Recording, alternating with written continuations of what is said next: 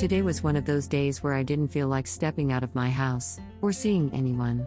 Yet, I had made plans earlier to meet with a couple of friends, so was obliged to leave my cocoon, and wouldn't you believe it, I had a great time.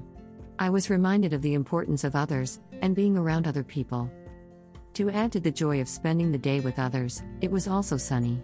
A pleasant surprise given the consistently gray and rainy days we have had the past few weeks. But the main point of this post is this at one point, as we were walking back to the car, parked by the side of the road, I was talking with my friend and happened to look to my left, my eyes falling on a car that was driving past us on the road. My eyes met with those of a little girl who was sat in the back, with the rest of her family in the car. I noticed that she was staring at me as her eyes followed mine, with a straight face, curious though, I felt, while the car drove on and I walked on. Somehow we both didn't look away, and suddenly I felt my face break into a bright smile, as hers followed suit, and it was magical.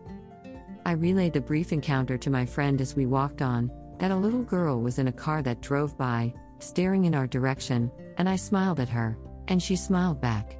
We had been talking about words for emotions and experiences that the English language doesn't have words for, and I commented that this little encounter I had with the little girl should have a word for it.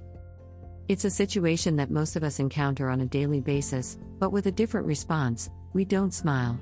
Maybe it's age, maybe it's culture, maybe it's personality, I don't know.